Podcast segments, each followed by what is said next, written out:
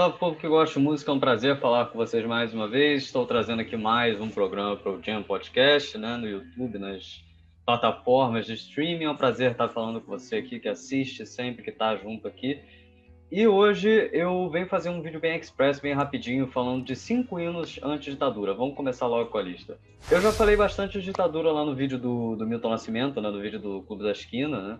E acho que vale a pena fazer um vídeo aqui é, juntando alguns dos hinos que foram é, entoados como combate ao regime militar, né, ditadura militar, então, acho que, acho que vale a pena se reunir. Cinco deles são conhecidos pela maioria do pessoal, obviamente, mas é só para dar essa reunida. Para começar, eu vou falar de A Proibido Proibir, de Caetano Veloso, que obviamente foi, foi um dos hinos mais importantes. Vou trazer essa mensagem forte de proibição a proibição, né? Mas o que pouca gente, talvez menos gente saiba é que essa frase, né, do Caetano Veloso, na verdade é traduzida do francês. A frase original em francês é ele é interdit d'interdire, que significa proibido proibir. Né? O Caetano traduziu essa frase, que era um dos mantras da Revolução de Maio de 68 na França, obviamente com um caráter diferente, mas com a intenção também de protestar contra o governo do militar Charles de Gaulle. Bom, o que aconteceu foi que no Festival Internacional da Canção de 1968, Caetano Veloso foi cantar essa música junto com os Mutantes né, no, no palco, e eles acabaram sendo hostilizados pela, pelo público que é, não só gritou pra caramba durante a execução da música e não deu para ouvir quase nada, né? Os instrumentos eram horríveis na época. É, como também eles, o público tacou tomates, né? O público tacou tomates nos caras, né? Que inclusive os mutantes ficaram de costas pro público em um momento e o Caetano Veloso gritou com a, com a galera, né? No final tem aquelas frases famosas dele em que ele diz: Mas é isso que a juventude que quer tomar o poder. E a música, assim, por mais que no Festival Internacional da Canção ela não tenha sido bem recebida, obviamente, nos grupos de esquerda, né, é, contra a repressão, acabou sendo uma música bem repercutida, né? Vamos falar também de Geraldo Vandré, vamos falar de Pra Não Dizer Que Não Falei das Flores, que também ficou conhecida como Caminhando, porque é uma das palavras que, que é mais utilizada na música, que é mais utilizada na música. É, o que acontece com Caminhando, na verdade, é que era um hino também muito forte contra a ditadura e foi. A voz do Geraldo Vandré estava tônica, né? Ele cantava triste essa música pra caramba. E era uma música que é, é claro que é combativa é, ao regime militar. É muito claro, né? Ele cita os militares na canção e cita o ideal de morrer pela pátria e viver sem razão. É, o que é muito estranho é que depois dessa música, o Geraldo Vandé foi, foi perseguido, se mandou do país e quando voltou, o cara escreveu uma música sobre a Força Aérea Brasileira chamada Fabiana. E depois de muitos anos, ele falou que as músicas dele não tinham nada a ver com isso e para não dizer que não falei das flores, não tinha nada a ver com a ditadura, que ele fazia músicas sobre o Brasil, celebrando o Brasil e que não tinha nada a ver, que era toda uma invenção. Isso em uma cerimônia do clube militar que ele compareceu no ano de 2010. Dizem alguns que ele sofreu uma lavagem cerebral do, do exército, e aí, enfim, não vale é, a pena a gente entrar nesse mérito, né? Isso aí é teoria da conspiração.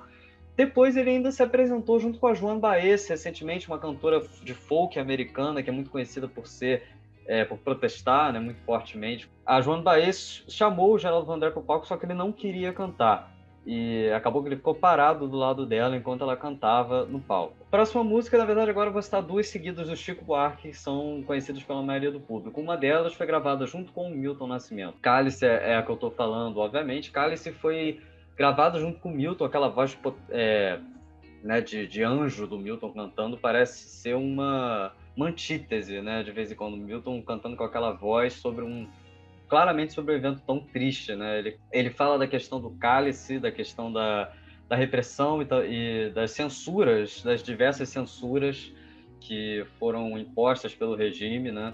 Chico e Milton fazem uma grande parceria nessa música, isso que virou um hino também contra a ditadura no, aqui no Brasil. Apesar de você também é outra canção que o Chico Buarque canta, um samba, assim, que poderia ser mais alto astral se não fosse pelo contexto, né?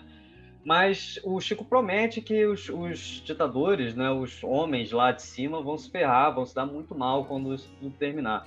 Acabou que uns anos depois, alguns deles, é, com a Comissão da Verdade, se deram um pouquinho mal. Enfim, houve uma certa mudança na tônica da coisa. Mas é, ainda há muito que se fazer, né? E principalmente o povo brasileiro que não reconhece que passou por uma ditadura, um troço sério que matou gente, torturou.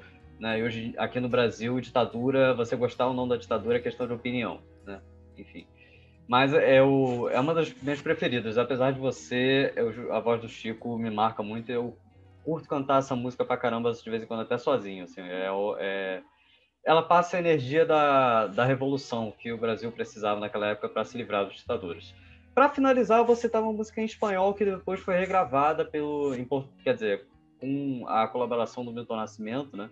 Foi regravada junto com a Mercedes Sosa, uma cantora argentina, mas a versão original é de uma cantora chilena, a Violeta Parra. A Violeta Parra é uma cantora, é uma cantautora, como gostam de dizer os que falam o castelhano, né?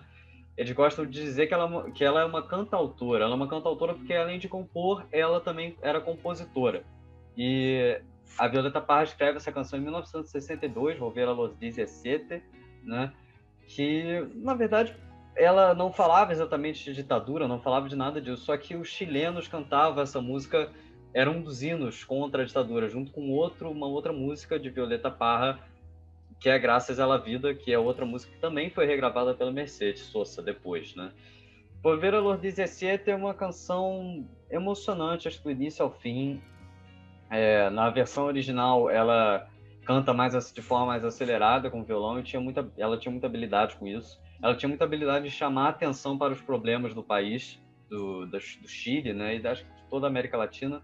É, uma das músicas que também gosto dela se chama Arauco Tiene una Pena, que fala da questão dos mapuches, né, da sobrevivência dos mapuches no território chileno, né.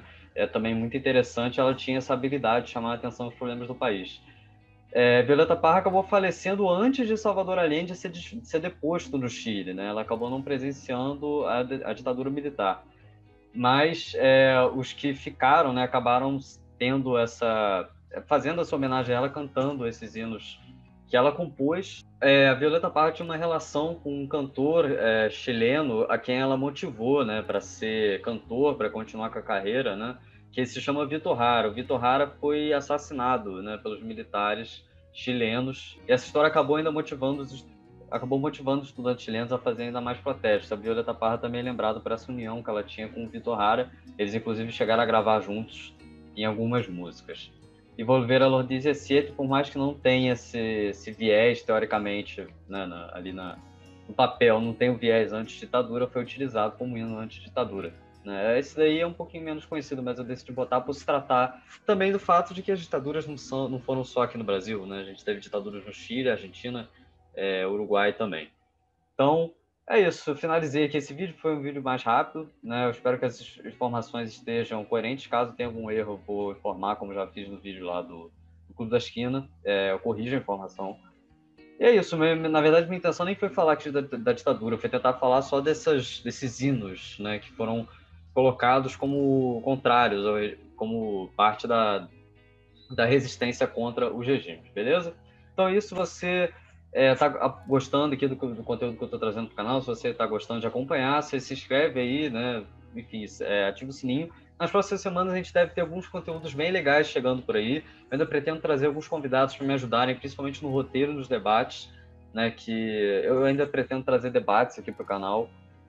E acho que fazer debate sozinho é meio ruim, né? Então ainda estou pretendendo trazer convidados e ainda estou pretendendo dar uma diversificada né, maior nos vídeos, mas ainda tem muita coisa boa por aí. Caso você esteja assistindo também nos aplicativos de streaming, segue a gente, né, para poder é, receber as notificações quando eu, eu, posto um novo vídeo, quando eu posto um programa, beleza?